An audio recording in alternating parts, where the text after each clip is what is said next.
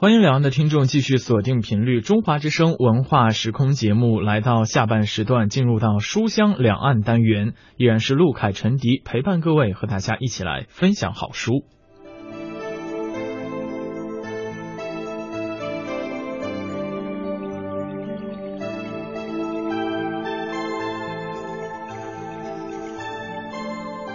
那要和大家了解一下哈，新近出版的书界动态了。二零一六年世界最美的书评选日前是在德国揭晓，中国两部作品《订单方圆故事》和《学而不厌》是分别荣获金奖和铜奖，这也是继二零零四年梅兰芳戏曲史料图画集之后，中国最美的书选送作品第二次荣获世界最美的书金奖。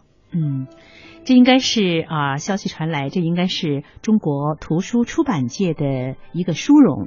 那世界最美的书的组委会德国图书艺术基金会今年呢，共收到了来自全球三十二个国家和地区的参赛作品近六百件。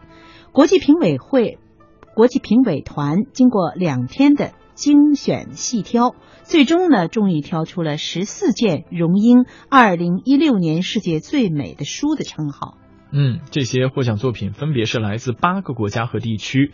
订单方圆故事是由李锦设计，广西美术出版社出版，以书店订单为引导，用一张张被时光染黄的书籍采购订单和出版社之间的往来信件。讲述了西安一家有着三十三年历史的私营美术书店的故事了。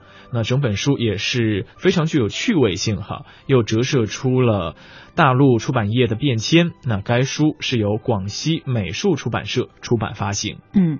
那我们再介绍，在德国莱比锡书展上获得铜奖的这本书，书名叫做《学而不厌》，是由江苏凤凰美术出版社出版的，啊，屈敏民还有这个江倩来设计图书的装帧。那借用了《论语述而》中的“学而不厌”的典故，讲述了某知名艺术家对学习的一种思考。那这本书呢，是以宣纸。与中国书画共同呈现出传统文化之美。据了解，二零一五年度中国最美的书共评出了二十种获奖图书，这些作品来自大陆十八家出版社。他们是代表着大陆参评了二零一六年度世界最美的书。世界最美的书组委会德国图书艺术基金会今年是共受到了啊收到了来自全球三十二个国家和地区的参评作品近六百件。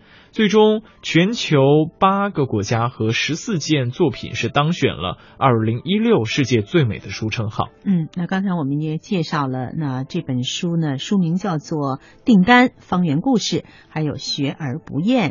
那这两本书呢，呃，已经上市了，可能。嗯。那所以我们能够在图书商店啊啊，如果有兴趣的话，可以去买来读一读。